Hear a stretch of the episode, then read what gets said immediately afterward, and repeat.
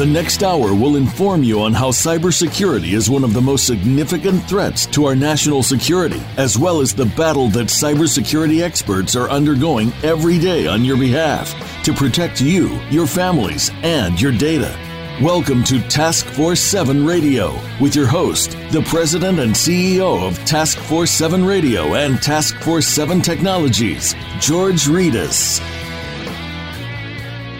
Hello, everyone, and welcome to episode number 55 of Task Force 7 Radio, the voice of cybersecurity. I'm your host, George Rettas. I want to emphasize that all opinions expressed in the show are my own and not my present or past employers. I will never disclose any sensitive intelligence that I've been privileged to or a result of my current employment, and I will never knowingly disclose any classified information related to any security clearances I presently hold or have held in the past with the United States government, and nothing I say during this show should be construed as legal or financial advice. So before we get started, I want to remind our listeners that you can go online to the Cybersecurity Hub and read a recap of tonight's show and get other up-to-date cybersecurity breaking news at their very cool website, www.cshub.com. The Cybersecurity Hub is an online news source for global cybersecurity professionals and business leaders who leverage technology and services to secure their networks. The media professionals at the Cybersecurity Hub are dedicated to providing the latest industry news, thought leadership, and analysis in the cybersecurity space. So, again, to check out a recap of tonight's show and get other up to date cybersecurity breaking news, go to the Cybersecurity Hub at cshub.com. That's the Cybersecurity Hub at cshub.com. So we had a great show last week with the Vice President of Professional Services for DF Labs, Michael Fowler. I was really happy that he was able to join us on the show. I really love Mike's background, and I like what he brings to the table when we're talking about fighting the good fight here in cybersecurity. I mean, what he has to say is very, very important. It's very specific. It's a very to a very specific domain in the cybersecurity ecosystem but it's it's very very very important i think especially when you're talking about the, your operations of your environment what's great about last week's show in my opinion is that it not only emphasized the importance of a robust incident response and crisis management program in your organization but it really highlighted the need for organizations to modernize to automate and to orchestrate their response capabilities now in my opinion, speed and accuracy is key here to the conversation. And when I'm talking about accuracy, I'm talking about the data and information that you can depend on to make not only sound critical decisions, but financially sound critical decisions with. And it's absolutely paramount in building a capable and reliable cybersecurity ecosystem in your organization. You want this ecosystem to, to ensure that it's contributing to hardening your overall defense and death posture and of course giving you that advantage you need in the race against time when we're talking about the cyber kill chain so more and more we are highlighting the need for speed right the speed component of cybersecurity and how important it is to get to decision points much quicker all right get to those points know who's going to make them ahead of time practice do your wargaming and we have to do, we have to do this much quicker than we have in the past and one of the advantages that the bad guys have on us in this epic battle that we're all fighting every day seems to be speed. It seems to be speed. And if, if you want to take one of the most glowing examples and possibly one of the easiest to understand for most folks, whether you're a cybersecurity professional or not listening to the show, is really in the VTM space, where it appears that it still takes most companies weeks and even months, really, in, in, in some instances, probably many instances,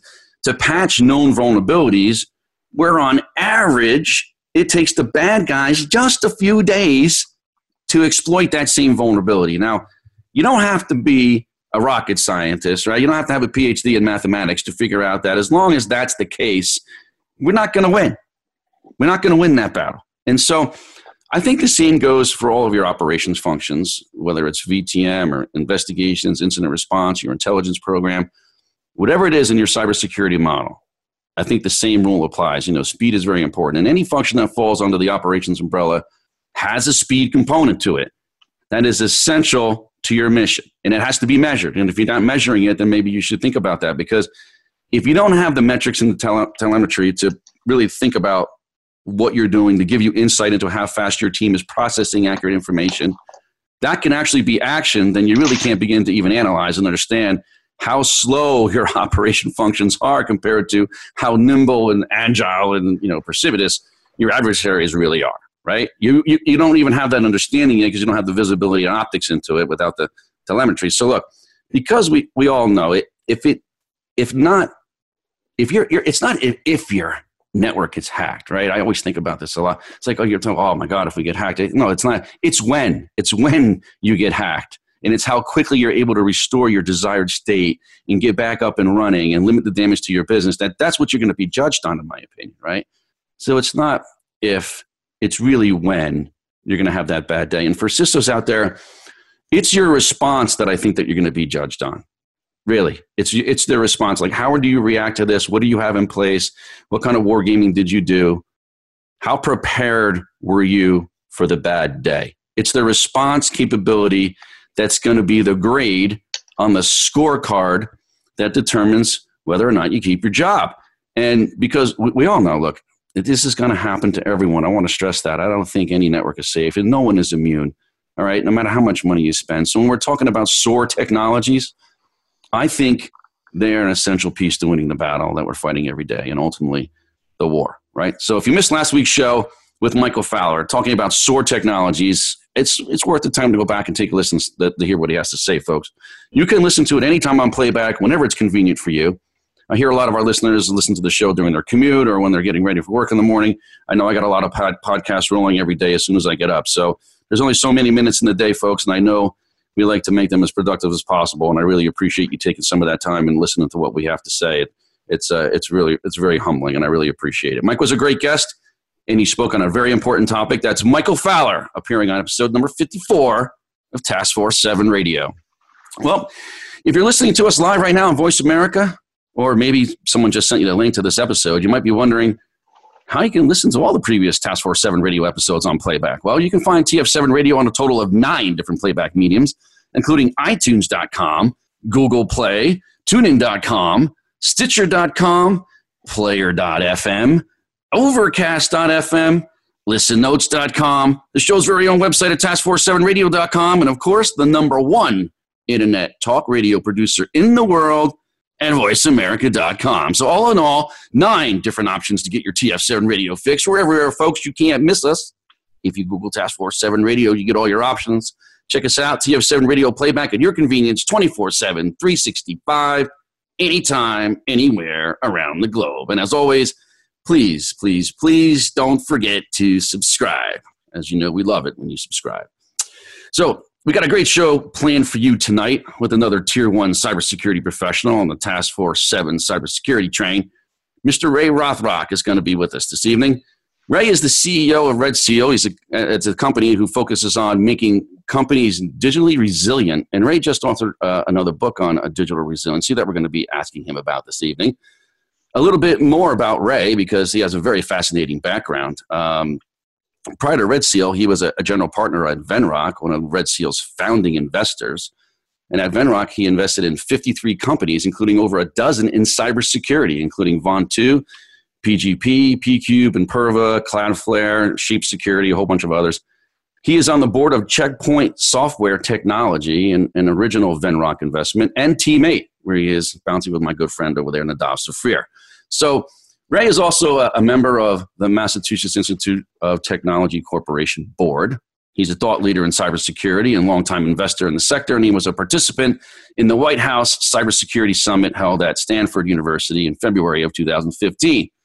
So Ray's wicked smart, folks. He holds a bachelor's degree from Texas A&M University and a master's from MIT in nuclear engineering, and he holds an MBA with distinction from the Harvard Business School. So we're very happy to have him on the show with us this evening. Ladies and gentlemen, Mr. Ray Rothrock. Ray, welcome to the show. Thank you, George. Glad to be here. Hey, so we're glad you took the time to uh, be on with us this evening. So you laid out plain and clear that a breach is going to happen in your book. I know I have your book right here, Digital Resilience. It's a great book. I started reading it earlier this week, and it's got a lot of a lot of uh, great content in it. I know the forwards by Richard Clarke, who's also been on the show, by the way.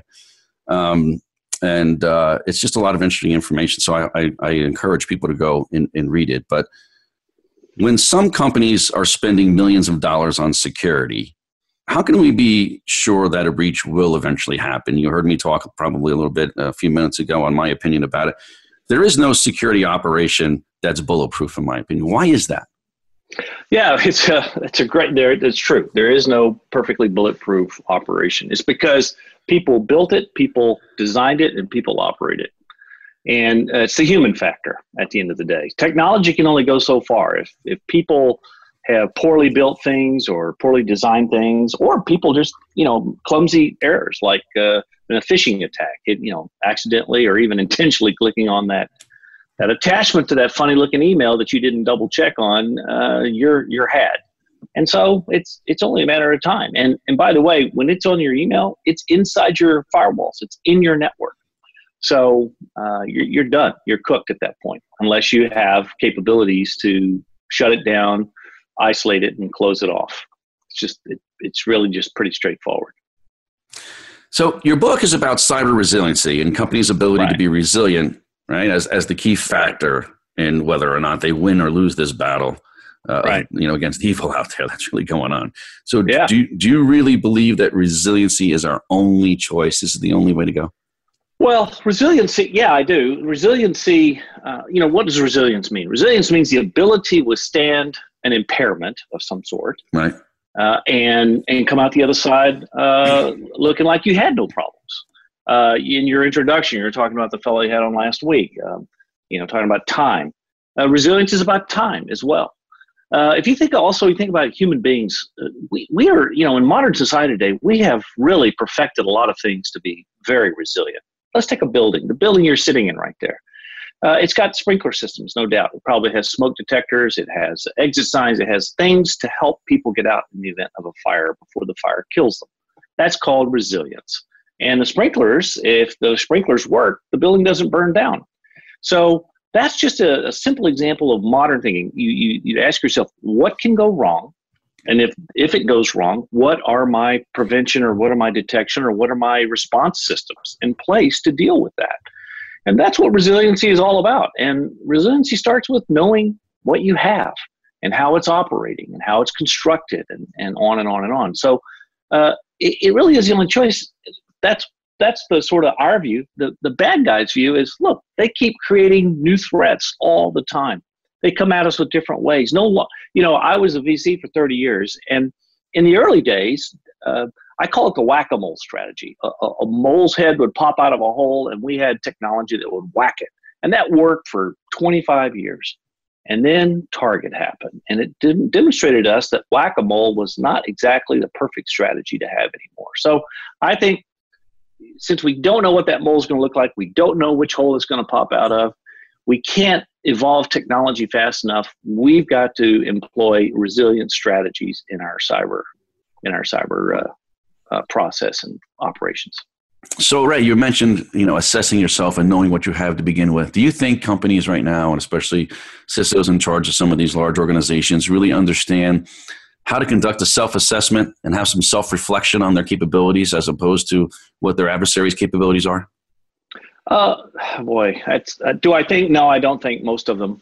I think a, some portion of them certainly have, and uh, the the ones that probably have had an incident or been close to an incident are definitely on that that game. But it's you know it's a continuous process. It's like painting the Golden Gate Bridge. As soon as you finish painting it, you start over and paint it again. And so it's not a static thing. And there are a lot of people in the world who, you know, they get their job, they get their degree or whatever, and they they're static. And cyber is not a static business. So I think as we learn more about our systems and our own capabilities, uh, we will find that uh, you just have to be a you have to be painting the Golden Gate Bridge constantly. So I, I don't think we have very much of that. I think the most sophisticated companies, you know, the, the JP Morgans and the big Wall Street firms, they have the capacity, they have the people, they have the money. But you take a even a modest $10 billion company in uh, Kansas City, for example, I doubt they have a very sophisticated uh, cyber strategy. They've certainly deployed things like firewalls and antivirus and what have you. But uh, there's just not enough people, and uh, the technology is uh, dated compared to where the threats are. So you heard me mention just a few minutes ago about how CISOs are going to be judged on how they mm-hmm. react to a breach, right? And not necessarily if they prevent one. And I think I think you know that's that's that's my opinion on on what's yeah. going to happen here and how executives should be looking at yep. the performance of CISOs. But we've been saying this for a while. I mean, our company's still putting too yep. much energy in trying to avoid a hack instead of yep. how to bounce back from one. Yeah, I and I think your point is an excellent one, George. You're absolutely right. Your your job as a CISO is to prevent it. That's just your job, but you're really going to be judged on how you respond. And uh, it's I, I think that is that is what it's all about. So um, getting back getting back to I'm, I'm, sorry I'm all, I lost track there because um, I think that point is an excellent one. Um, no, I mean we're t- we're just talking about like when you talk about the ecosystem, even like if you look at the NIST frameworks and some of the other frameworks out yeah. there, a yeah. large percentage of them are really the framework itself is really pr- based on prevention. Yeah, it is prevention. Right. Yeah, prevention and detection. That that's that's like I say that's the sort of keep it out. But the problem is now our systems are very porous. We have phones, we have uh, we have you know uh, Wi-Fi, we have uh, clouds, we have all this fabric that basically rips down the perimeter of the of the of the organization. And you know, here's the other thing: uh, unless you have a lot of capital and engineers, chances are the network you're operating on was built and designed by people that are no longer at the company, and chances are the documentation was poor. And if there is any documentation, so we call that tribal knowledge at Red Seal. And so the tribal knowledge left a long time ago. You have no clue uh, as to exactly what you have. When I've talked to CISOs, their first question is show me the network, and some engineer pulls out a piece of paper that's got a date on it, maybe two or three years ago. It's like, you know, the evolution of our fabric to run our digital world is moving so fast, no one can keep up with it. So you almost need a continuous system to understand what's going on. Right. Otherwise, you're you're just asking for trouble. Right, right. You know, I, I, know you talk about Target a little bit, and so let's talk yeah. about one of the breaches that I think sort of have come to define like a period of mm-hmm. evolution of cybersecurity in many ways. When we talk about, oh, and then the Target breach happened, and then you know, so and this yeah. how this how the industry is sort of evolving.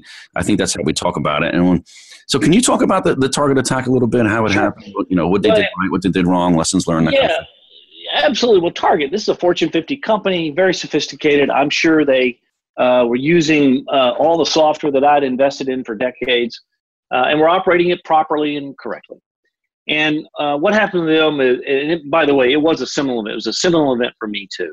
Uh, I had um, stepped down as managing partner at Venrock and was, you know, going to try to learn to play a little golf with my wife and stuff. When Target did occur, and it was an aha moment. It's like, wow, wait a minute. Here's a, a perfect, great company who just got just hacked badly. So what happened? So this is a, a, something that all CISOs worry about today. That's their supply chain. And in this case, at Target, it was not just a supply chain; it was just an operator coming in to work on their air conditioning systems. And most of these systems these days do have an IP connection, a, you know, RJ45 IP jack in, and you do some controls and measurements and whatever you got to do. Well, the the person that brought his PC into work on that network inside the HVAC system at Target their their machine had been phished. Um, he had somewhere along the line an email had come in and been clicked on and had deposited malware on that PC. So when he brought that PC inside the premises of Target, he's inside the firewall. He's touching their network. That malware is just sitting there waiting. It's hunting. These things are, you know, these are automated attack systems. And it found its way into the HVAC system. Okay, that's cool if the HVAC system had been isolated from the corporate network. It wasn't. So then the so then the malware hops into the corporate network, and it's hunting. By the way, it depends on what the attack vector is, but in this case, they're looking for credit card numbers, and that's a pattern. And so it, it just starts searching through data that it finds on the network and on endpoints and stuff. Eventually, it finds its way all the way out to the point of sale systems. And that's where the credit cards actually live. Well, Target, they did a lot of things right. Uh, they uh, certainly had policies that said the HVAC system probably is, shouldn't be talking to the corporate system, but they didn't check it. And sure enough, the malware found a way. Then they had the point of sale systems where they were collecting data. And in the according, at least from what I understand, according they have a policy that says you turn off, you, you collect the data, you ship it to HQ, and then you turn off your, your cash registers at night. Well, this is the holiday season and someone decided not to turn off the cash registers. And even though they they clean their disk of all the sensitive information about yours and my credit card, that information was still living in the memory of those devices. And since they didn't power them down, the malware is hunting for those patterns and finds it in the memory that's still lit up overnight. And that's how it started. Now, they did something right. They, they, they told people out there to turn off the systems because that would eliminate anything, but somebody didn't. So a human being didn't completely follow the procedure, a good procedure that Target had in place, and that started the whole thing. And then, of course, uh, Target had um, their uh, their SOC, their Security Operations Center, was overseas, and all of a sudden it lit up. You know, they got all these alerts, all this stuff was going on, uh, data was leaving the premises, and they were flooded, literally flooded with tens of millions of alerts. Well, they didn't. The thing they probably didn't have is what do you do? what happens now? And eventually, uh, it got to a point, and, and the big mistake that Target made, and you know, I would hate to be in that spot. I I know what decision I would make today, but it got up. Someone very senior in the organization had to decide: do we shut down our network and and contain the problem, or do we continue to operate and and let people buy things on these cash registers? And they chose the latter. So they kept their systems up they let the malware continue to operate to continue to exfiltrate this very sensitive data, 40 million customer records or something like that. And lo and behold, they got in trouble and they all got fired because that was a fiduciary. They did not protect their customers' data. They had lots of procedures, they had lots of technology, but at the end of the day, they made a decision not to protect that data, and boom, they lost their jobs. You know, we're we're a big proponent of cybersecurity professionals in Task Force 7. And we always talk about this as learning moments, right? Mm-hmm. And when we think about this, right, we think, well, if we just thought about this beforehand, let's talk about what we're yeah. going to do if we're faced with these decisions and come to an agreement. You know, if A happens, then B happens. You know, here here is right. our, right. you know, here's our decision you know points here's what we can do and what we can't do and here's who's going to make those decisions and most likely this is probably the decision we're going to make if we're you know yeah, so it, yeah. i think that helps a lot I mean, absolutely, you need to storyboard these things out. I mean, right. pilots train in simulators for that bad moment they hope never comes because you want it to be automatic. You don't want to under when you're under stress. That's not when you want to make that tough decision. No. You want to know what you're going to make when you're when you're getting shot at, so to speak. And and there's you know these days there's all kinds of training systems. There's management training systems uh, to put people under stress. It's called tabletop exercises.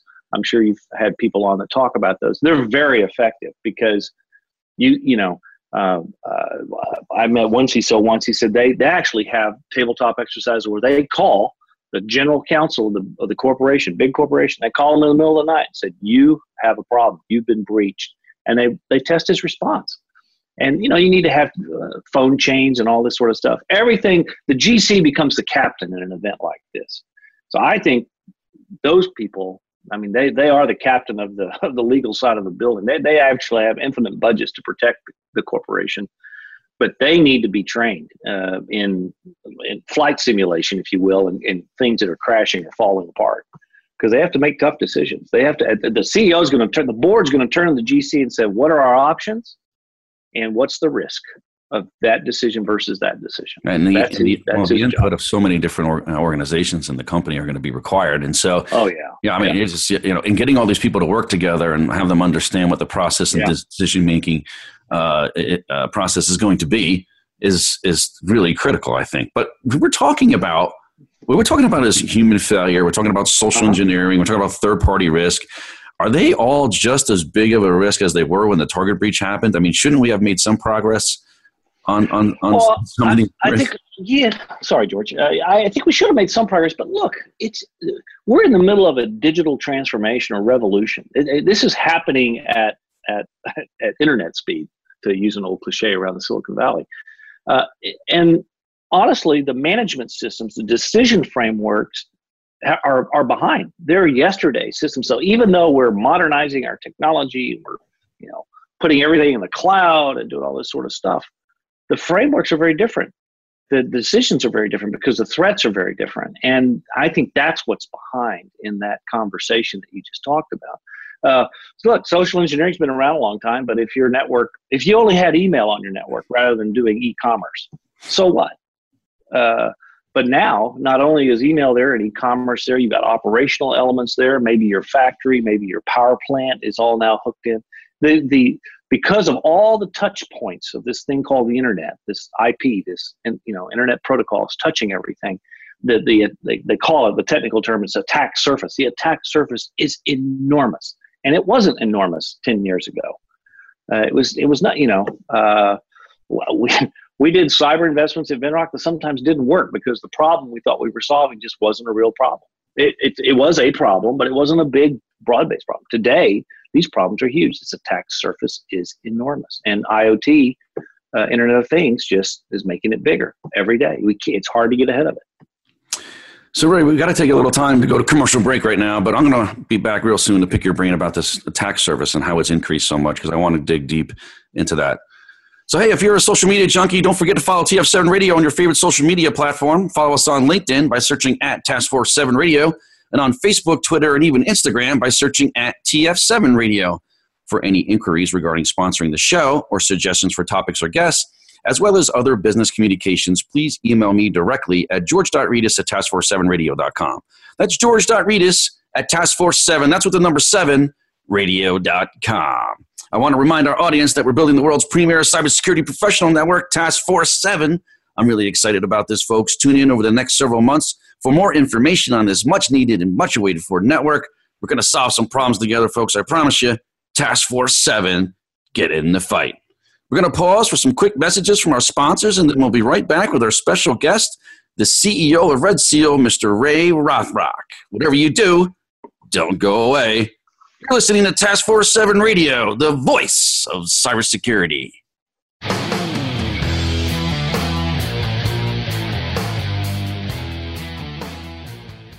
Become our friend on Facebook. Post your thoughts about our shows and network on our timeline. Visit facebook.com forward slash voice America. Improve the efficiency and effectiveness of your security operations with DF Lab Security Orchestration, Automation, and Response Technology. Automate threat containment, orchestrate incident response, and measure operational performance with DF Lab's IncMan SOAR platform. Leverage your current security resources to minimize incident resolution time, maximize analyst efficiency, increase the number of incidents handled, and reduce overall risk. IncMan SOAR acts as a force multiplier, enabling your security team to do more with less. Streamline the full incident response lifecycle automation process today. Keep your cyber incidents under control with DF Labs. Visit dflabs.com forward slash TF7 to request a look at IncMan SOAR live in action. Account takeover is the fastest growing form of cyber attack. Criminals exploit compromised accounts for financial gain, often causing irreparable and long term damage to finances and reputation. Many companies think they're protected. They believe using a password manager, multi factor authentication, behavior based technology, password rotations, or solutions that scan the deep and dark web is enough. Yet the account takeover problem only continues to get worse. SpyCloud combines human intelligence and automated technology to prevent account takeover for your customers and employees. We recover stolen credentials early in the account takeover life cycle before the credentials are sold on dark forums. Check your exposure for free at spycloud.com. Have you friended us on Facebook yet? Why not? Just go to facebook.com forward slash voice America or search for the keywords voice America. Once you are part of our Facebook network, you'll receive daily messages about what's happening with our shows, this week's featured guests, and new happenings at the Voice America Talk Radio Network. And you can add your voice to the always active discussions on our timeline. Just go to facebook.com forward slash voice America or search for voice America.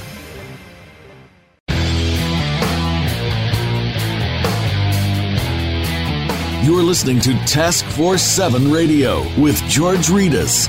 If you'd like to find out more about our program, please visit the website at taskforce7radio.com.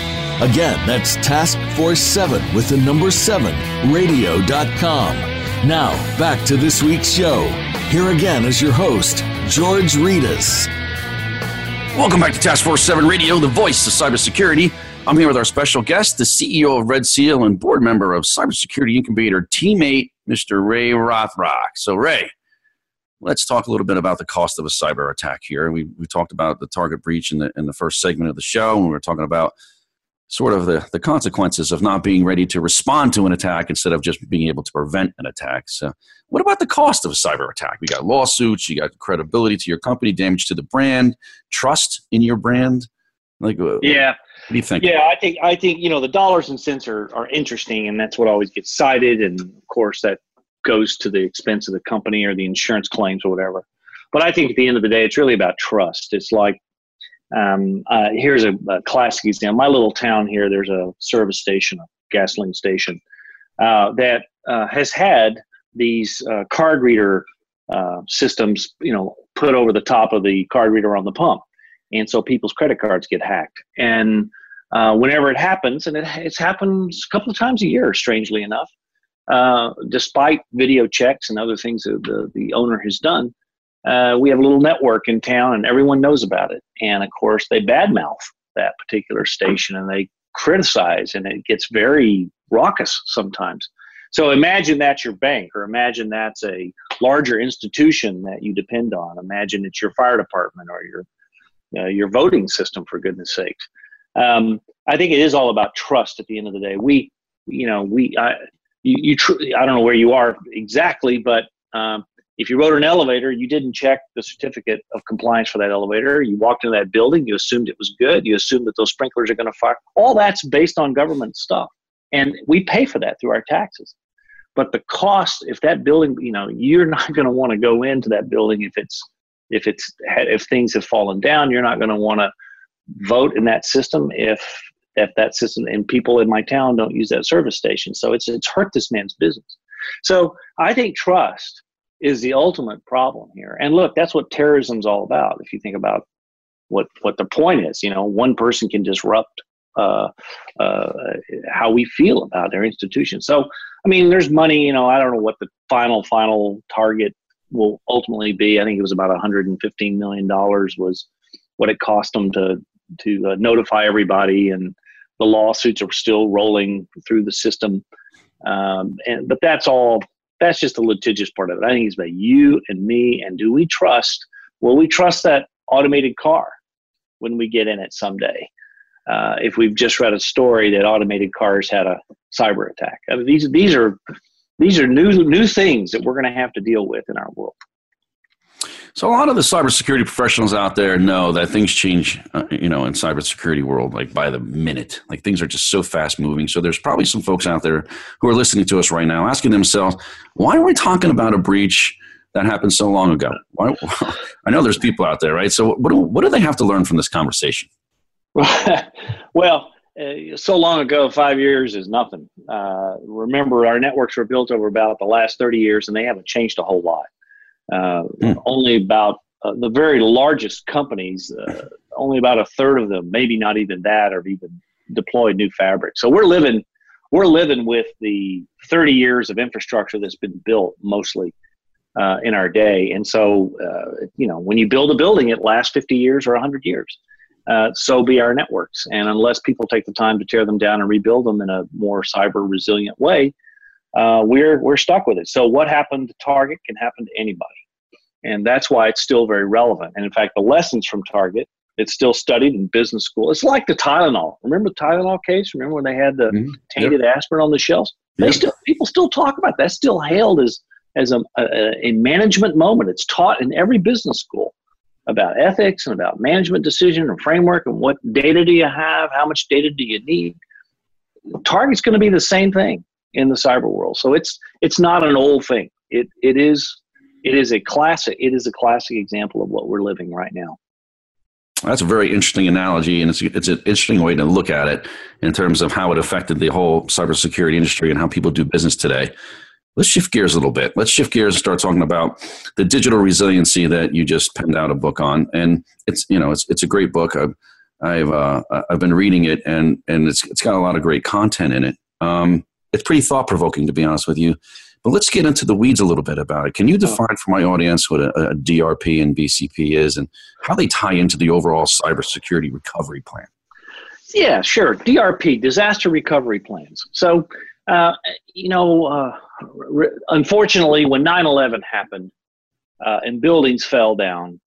Uh, a lot of people's computer systems and records were lost. And uh, for a while, we had set up systems in our technology in our IT departments uh, to back things up, so that if a computer system failed, there was a backup system. And subsequent to 9/11, now uh, everyone has multiple data centers. They do backups, and you want to do a quick, you know, uh, uh, a recovery plan so that if you you know if the house burns down you've put your documents in the safety deposit box elsewhere the the, the related to that is the business continuity plan so uh, also 9-11 uh, it was very critical super critical that the financial systems of the country keep running you know money uh, transactions the trillions of dollars that move around i mean it's really important for our economy and for the world to operate, to keep operating, so the telephones and the networks and stuff. So business continuity says not only do you, do, do you have a secondary or tertiary copy of your data, but you can use that data to continue your business. And depending upon your business, like a bank, uh, you will have a very sophisticated business continuity plan. And so those those things are very common. And 9/11 just put a gigantic spotlight on both of those things uh, particularly the government stuff. I, I, one of my board members was in the White House on 9/12, uh, helping uh, those people there figure out how to keep the financial systems up. It's pretty pretty um, stressful time, and and some incredibly great decisions were made. How does that relate to cyber? Well. Uh, likewise, cyber, you know, you may not burn down a building or knock it down with airplanes with a cyber, but you can effectively destroy data. You can effectively prevent business continuity, and so you have to take cyber into account. You, it's just it it's part of the thinking, part of the strategy, and just as re- disaster recovery and uh, business continuity, that that is resiliency of sorts. We also have to have cyber resiliency, and the application of that in my book is we're in this new era where everything's connected. And if everything's connected, uh, you got to be able to recover from when something becomes disconnected or something behaves poorly or something stops functioning.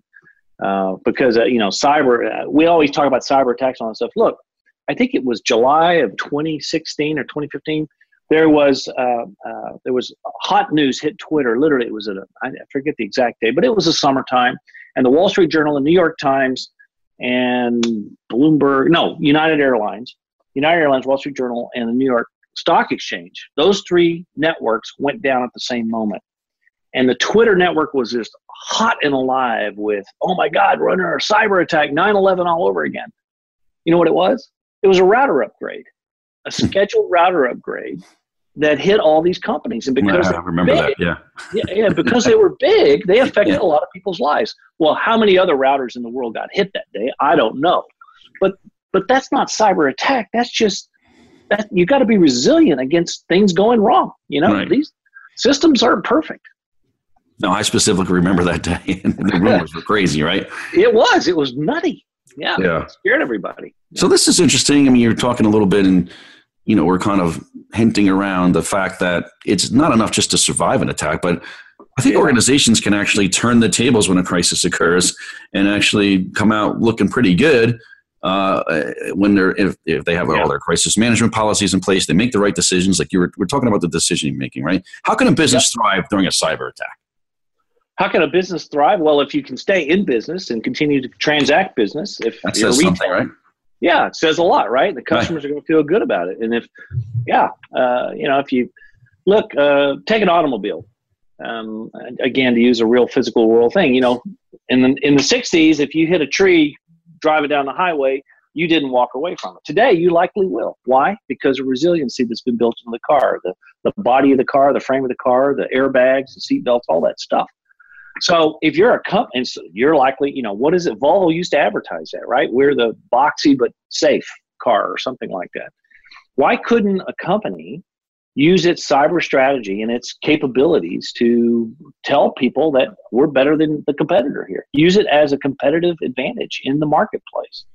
Um, there's a whole, you know, when you buy anything now electronic, there's a little sticker on the back. It's Underwriters Laboratory. It's been certified and tested. You know, it's short of throwing the toaster in the bathtub to see if it's going to survive, this UL group puts a lot of things through testing. We don't do that in the cyber world. We should. Our systems should be tested. Our phones should be tested. A lot of like we test our gear because we sell cyber cyber software, so we have to test it very hard. But and that's just because I don't want to. I don't want my my software becoming the source of a cyber attack because I'd be out of business tomorrow. Um, and but you know, generally speaking, uh, other than making sure that the computer won't electrocute you and all that, no one really checks the software to see if it's you know going to work as prescribed and all that. That's just not part of our rigor. And uh, we could go there, but and I don't know if you want to, but uh, compliance. You know, um, this is a big deal. Uh, we live in a modern world where the buildings are built, the cars, airplanes, and everything. It's all based on standards and compliance.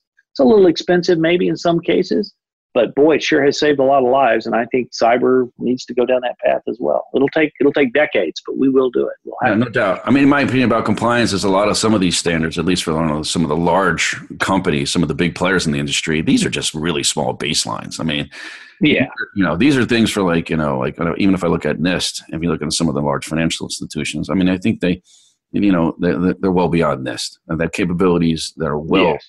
well beyond yes. well beyond yes. but for a lot of companies and probably maybe the majority this is a great uh, I guess baseline in a lot of uh-huh. respects so like, to your point hey let's at least get this done let, let, let's get this done let's have these security controls in place to make sure that we're protecting our data protecting our customers protecting our assets I mean, we're talking about you know breaches that are done in stages here, and they're done in stages. We talk about the cyber kill chain a lot on this show as a maybe a framework or a, um, a sort of a uh, like a, a, strategy to to go by. And I know cyber kill chains in a lot of uh, implemented in a lot of uh, cybersecurity strategies and a lot of organizations.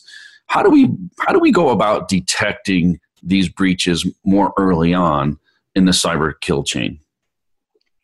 Ooh, ah, okay. Well, um, oh, well, you know, there's lots of endpoint, endpoint. There's lots of detection capability agents, very sophisticated agents, and they get more sophisticated over time. And they're built into our computers, or built into our servers, or built into our phones, or whatever the device is. They're built into the HVAC systems, for goodness sakes. Um, but not all systems are able to have that in there. So detecting detecting a problem. Uh, there are companies that sell software to look for a change in traffic patterns or more bandwidth being consumed. Um, uh, the company called Gigamon out here in the in the valley uh, does a lot of that, and and so you you infer a problem or at least infer an alert. There's a whole category of companies called SIEMs, S E I M, uh, that uh, people set up logic trees and they look at things like band, they'll look at bandwidth plus uh, say CPU usage plus heat maybe in a, in a data center or power consumption and they they do all this and they they they get baselines to use your term there it's a good one and then they look for exceptions. And when that occurs then they start to take an action. And so they have to have they they they get an alert the ip comes up this this ip is under attack this device is under attack maybe it's under attack you hand it to your incident response team. And the incident response team investigates. And maybe it is, maybe it isn't. The first thing you want to do is isolate it. Uh, or you could honeypot it, or you could do whatever you whatever your plan is. You need to have thought that through.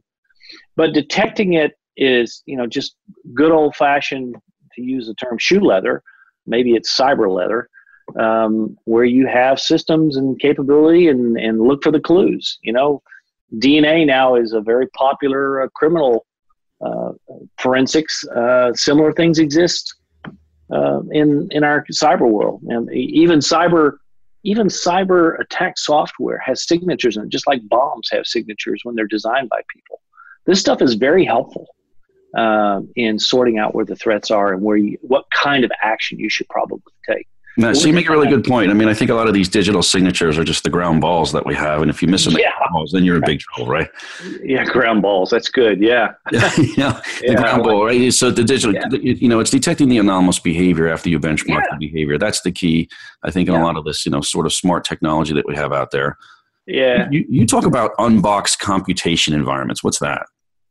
Unboxed computation environments. Well, um, you know the the cloud is part of that. I mean, um, you know the uh, we even we do this. We spin up servers. We we uh, it's not a contained box anymore, meaning it's not a physical thing; it's actually a virtual thing. You know, VMware was the sort of leader in this area.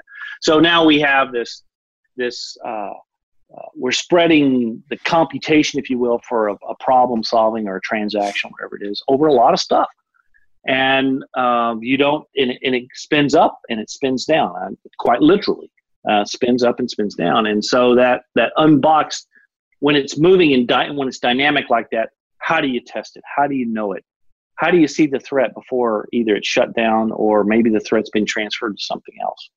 And so it becomes very hard to do. And so you got to step back. You got to sort of bound the box or figure out the box is. You got to bound it and hold it and, and, and check it. Um, it it it's just you know for the poor guy that's the poor guy that's your incident response team or the poor guy that's running the detection center. That's just the bane. It just kills them. It, right. It's hard to it's hard to keep up with that. So let's talk about some of these current emerging threats. You just mentioned one of them. I mean, what about you know cybersecurity in the age of the Internet of Things, right? I mean, yeah. how invasive are hacks now because of this emerging threat? Yeah, uh, you know that's a well, Internet of Things. These are typically small, cheap devices or new. Uh, they were not designed with security in mind. In fact, sometimes uh, it's not even considered in the design um, uh, and it becomes a a, um, a leapfrog point or a transmission point or or something like that. It's like a sneeze, uh, and the air that you're breathing carries the virus to the next person. So, uh, an IoT can be sort of like that. Uh, the problem is um, uh, you can't you you cannot retrofit. Can you imagine if you had a billion of these things, and you had to upgrade them, you had a security problem, you had to upgrade them uh, you couldn't do it. I mean, it's just think about the magnitude of that problem. So what you have to do, you have to design the network in which these things operate to be resilient and to be uh, sufficiently architected to prevent a problem that should it occur. And and the most classic one there is um, segmentation. And um, my CTO, uh, Dr. Mike Lloyd, has written quite a bit about that because uh, what my software does, it goes out and understands your network, and gives you information on how it's been put together. And if you have a million IoT points, suddenly that's a really big problem. And so we, we advise people how to segment and, and contain their IoT uh, problems such as they are. Now, let me give you, a, if you got another 36, we had a, we had a customer who had a big data farm and our, our software was operating in it. And they had a problem. They had a breach. And they called us up and said, you know, they were pretty mad at us because they thought, you know, we should have seen it. And we said, well, let's wait a minute. Let's go look. Turned out the malware had moved through the UPS systems, that is the, the uninterruptible power supplies in the data center, mm-hmm. which had little tiny IoT things on the back. And they someone wasn't part of the spec, but they had hooked the UPS systems into the main network. And when the malware got in there, it hopped along the UPS systems, avoiding all the detection systems that were in the servers. And they had a breach. But we knew the path was there. We saw the path was there, and sure enough, they had a policy against it, but it had not been implemented properly. That's a you know that's that, a great example. I mean, using that as an example, right? I mean, that's a really interesting. example. Using that as an example, what what would be the best way to design resilience into your networks and computer systems, especially just thinking about what you just said? Yeah, the most popular uh, is segmentation. Uh, you don't want too much segmentation because it's expensive. You have to have a router or a firewall at every junction, if you will. You have to have an intersection with control points and everything. We don't want we don't want streetlights at every small little four-way stop sign because that would slow business down and be expensive. So likewise, in a network, you want to think about uh, the segments of activity, where the data is stored, what's the important data, what's the not so important data. You need to think about that before you design, before you just throw things up and make them go. And uh, then you gotta you gotta then you program all that gear and things start to move around and you need to test it and you need to make sure that uh, you've got the segmentation in place and the firewalls and routers are doing what you want um, it, it's uh, we a large part of my business is with the federal government particularly the military and you know the boss they say the boss the general whomever comes in and says i want to connect from here to that this port to that mission activity out there and you say yes sir i will but do you realize when i make that connection i'm going to violate the following regulations. I'm going to create these following vulnerabilities, and I'm going to essentially tear down my segmentation strategy. And we can reveal that. So uh, when you're deploying uh, these things, you get them up and running. It, that's one thing, but then to test them later to make sure no one came around and made a little change or made a little accidental. You know, we call it the fat thumb problem. Half the mistakes, half of the of the mal configuration of things just happens because someone was typing too fast. A two rather than a three. They didn't go back and test it. We've seen whole networks where they take them down to do maintenance and they forget to put them back and then they wonder why their e-commerce site isn't running. I was actually in the room. I was actually in the room once when that happened, and and, and it was an embarrassment to the uh, operators. so this is a, you have to have these systems that check and understand that it, you know we, humans are pretty darn good at designing things, and we're pretty good at building things, but we need to go back and check them. And cyber, because it's virtual and invisible and kind of a mysterious thing, uh, it's hard to do. Part of what I talk about in the book, uh, George, is to uh, the cyber gobbledygook, you know, makes people's eyes roll over. You know, I call it MEGO. You know, my eyes glaze over. Um, you, we got to stop talking about it like that. We got to talk about it like we talk about the real world. We can't talk about zero day and antivirus. I mean, it's got we got to talk about things that matter to, to people. No doubt. I think that's good advice. We got to take another short break to hear from our sponsors, but don't go away, folks. We'll be right back with more from the CEO of RedSeal, Mr. Ray Rothrock. You're listening to Task Force 7 Radio the voice of cybersecurity.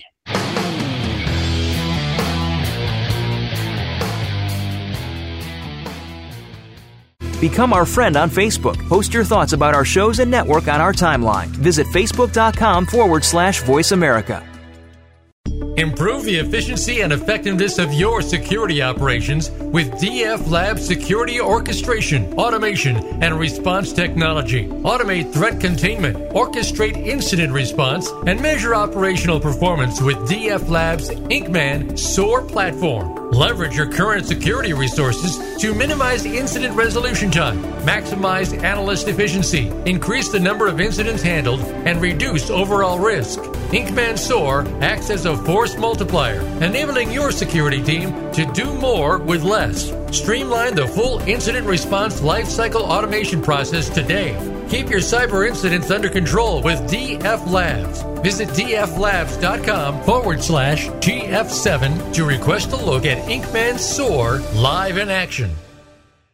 Account takeover is the fastest growing form of cyber attack. Criminals exploit compromised accounts for financial gain, often causing irreparable and long term damage to finances and reputation. Many companies think they're protected.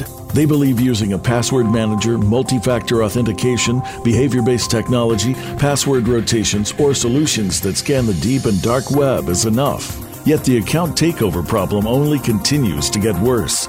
SpyCloud combines human intelligence and automated technology to prevent account takeover for your customers and employees.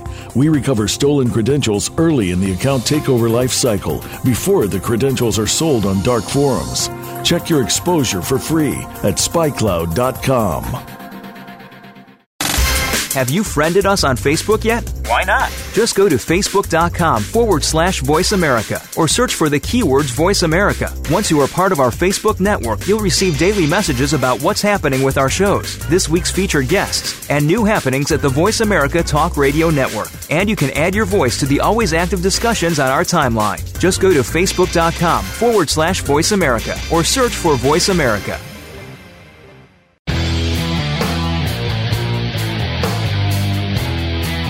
You're listening to Task Force 7 Radio with George Rettas. If you'd like to find out more about our program, please visit the website at taskforce7radio.com. Again, that's Task Force 7 with the number 7 radio.com. Now, back to this week's show. Here again is your host, George Rettas.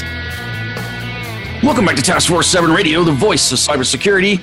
I'm here with our special guest, the CEO of RedSeal and board member of Cybersecurity Incubator Team 8, Mr. Ray Rothrock. So, Ray, we're talking a lot about you know the endpoint. We're talking a little bit about social engineering. How big of a role does the computer user play in making networks vulnerable? Well, George, I think that is the issue. It is the human factor, the human failing, the human frailty uh, that causes most of the trouble. Uh, we've talked also about, you know, not only uh, humans design it, humans implement it, humans run it, but it's the user. That's really the issue. And look, uh, everyone uses a computer in their job now. Uh, people use computers on the shop floor. You know, uh, CNC equipment's a big computer basically, and so uh, people make mistakes. So we have to train people. Just like you know, growing up, you you learn to clean your fingernails and wash your hands and comb your hair. Uh, we got to teach people from early days about cyber and the threat and how to how to manage your relationship with the world on the digital front. Uh, you know, there's a lot of talk about social engineering, and the young people today aren't as concerned about privacy. I I think there you need to go deeper on that subject. But let's get back to the the people. So uh, I, I, I talk to a lot of large groups at big corporations, particularly insurance companies, that are very interested in what Little RedSeal does. Um, but uh, you know, even at RedSeal, we do phishing tests, we do fish training, and now I was just I was actually uh, addressing a public board here in the Valley, a semiconductor company, the other day, and uh, they all the board takes phishing tests. And so I asked them the question. I said, "What happens when the CEO fails the phishing test two or three times in a row? What do you do? You take your you take the computer away from the guy? What I mean, what do you do?" And they all laughed, and I said, "Well, it's not so funny. Think about it for a minute. You know, they're you know CEOs are." generally in pretty powerful positions. They can tell the they can fire the IT guy if they don't like the test or they fail the test. So there's a new rigor I think has to be brought into our culture inside of companies that people have to understand. And if you fa- you know, let's say you're in the middle part of the organization and you fail this thing too many times, maybe you need a different job. So I have seen, I have talked to people whose HR policies, human resource policies, are evolving to deal with this. They actually put people through cyber training before they put them in front of a keyboard in their company. So that's that's the kind of and that's costly, uh, but it's essential. And uh, you know, uh, do you allow a stranger to come into your company and hook into the network? These these are things we never thought about, not even five years ago, and now it is standard stuff. Um, a, a, little story. One of my one of my directors uh, lives out of town, comes and stayed at a nice hotel in San Jose. I won't mention the name. And uh, she logged on to that hotel's you know Wi-Fi network, just like anybody else thought, and looked good. It had the name of the hotel on it. She put a room number and her name in there, and off she goes. Hmm. when she showed up at my office the next day, she uh, because her computer was known to us, she connected to the network and all my alarm systems went off. It just went nuts. She had been phished, not on an email, but she had been phished into logging into a fake network that looked like the hotel network. And it had deposited malware. It took us hours to unwind the malware that had been put on her computer. So, you know, that did she do anything wrong? No, she she just did what she always did. But that's how sophisticated these attacks are. So people are in the middle of this thing, and, and she's a very sophisticated cyber person. So we're you know when we talk about networks, and we're talking about the IT department sort of owning the network, owning the security yeah. for the network. I mean, who yeah. who should really take ownership of these networks? I mean, how important it is for the C-suite and the boards to be involved here. Yeah, uh, it's very important that the board get involved. In fact, the CEO especially. In 2015, the McKinsey uh, cyber team out of New York published a book called Beyond Cybersecurity, where they talked exactly about the point you're making. Uh, James Kaplan led that research. He's a friend, um, and he's actually mentioned in my book on the back cover there. Um, it, it, used to be down in the basement corner room, right? Cyber was part of IT, and then it moved across to control. But now it's business. it, the network is the business of the company. So there puts it in the C-suite automatically. And as we all know, look, a culture, process, attitude, everything starts with with the leadership in the organization, whether it's you know uh, the CEO or or whatever. And so, if the CEO cares, everyone else cares, and that's why it matters now. Uh, your business, our all our businesses depend on this thing called the network, and if it if if you don't if you don't think that's the case, just stick around. You'll be out of business pretty quickly. So, um, I think that's you know that is that is what it's all about. I I I'm you know I'm doing a little bit of a book tour, and I've got a whole thing about what what should boards think about. What you know what from my book? What do you take? What's the takeaway? And let me just say the number one thing, and I think this applies to boards. I think it applies to you, me, and anyone else.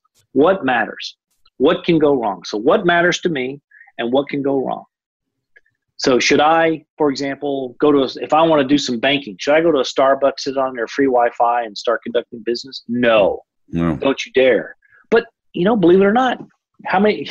I don't go into a Starbucks these days where there aren't scores of people sitting there doing whatever they're doing. Uh, so you just got to think better. You got to be a. You got to what do you call it? Uh, you can't be tone deaf about cyber right. and the network anymore, and that that includes the C-suite. So another emerging threat where resiliency is going to be very important is going to be the cloud, right? And yes, yes. it's really eye opening when you talk about our trust in the cloud to keep our data safe. What are your thoughts yeah. around that? Well, there's a couple things. I, the cloud is probably safer than these old legacy networks in many respects. It's because it's been designed recently. It's been designed with modern software programming techniques, and probably the, the code's been checked and stuff. But the truth is, it, it, it we don't know really what's going on out there as a user. Um, and you know these clouds can go away right? I mean they are big physical things.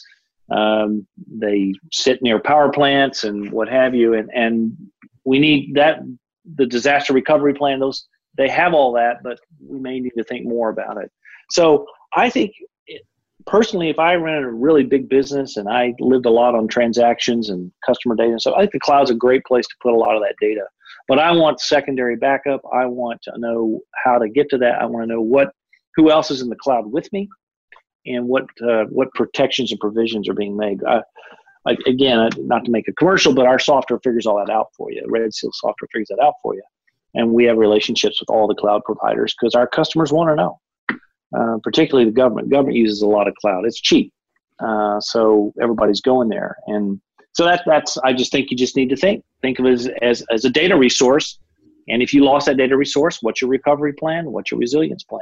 When you talk about the data, I mean, should should we start thinking less about the network and more about protecting the data here? Oh, oh, absolutely. Where where does the important data matter? Uh, right. That you know, uh, uh, one of my customers, Stanford Health, 5.7 million vulnerabilities in their network, and their network's pretty big and complicated. Which ones matter? Which ones are important to them? And they use a lot of software to help them do that, including ours. Uh, but it's about prioritization. So, what data is important to you? What data, that important data, is it sitting on a vulnerable asset? Uh, is it properly segmented? Are the firewalls and routers, you know, managing that data? All of that matters, and so we have to have a, a visibility, if you will, into where that data is, how it's being moved around, and who has access to it. It is much that that is it really. At the end of the day, used to, you know networks just used to be email, right? Right. email from point A to point B. No more. No more. Well, Ray, I really appreciate you coming on the show to talk about this. I know you you're a real busy guy. You're writing books. You're running companies. You're on boards. I mean, you know, it's I really appreciate you taking the time, and I hope you come back often. Well, George, I'd love that. And, um, you know, uh, I'm uh, at Ray Rothrock on Twitter and Ray at redseal.net if there's questions. So thank you for this opportunity and good luck with Task Force 7. Sounds great. Thanks so much. Well, we run out of time once again, folks. But before we go, I want to remind our listeners to visit the Cybersecurity Hub to read a recap of tonight's show and get other up to date cybersecurity breaking news at www.cshub.com.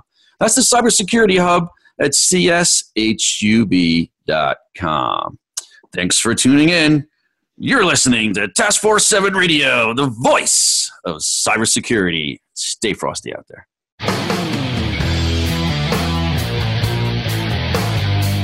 Thank you for tuning in this week to Task Force 7 Radio. To learn more about Task Force 7 Radio, please visit our website at taskforce7radio.com. Be sure to join your host, George Rettas, again next Monday at 8 p.m. Eastern Time, 5 p.m. Pacific Time on the VoiceAmerica Business Channel.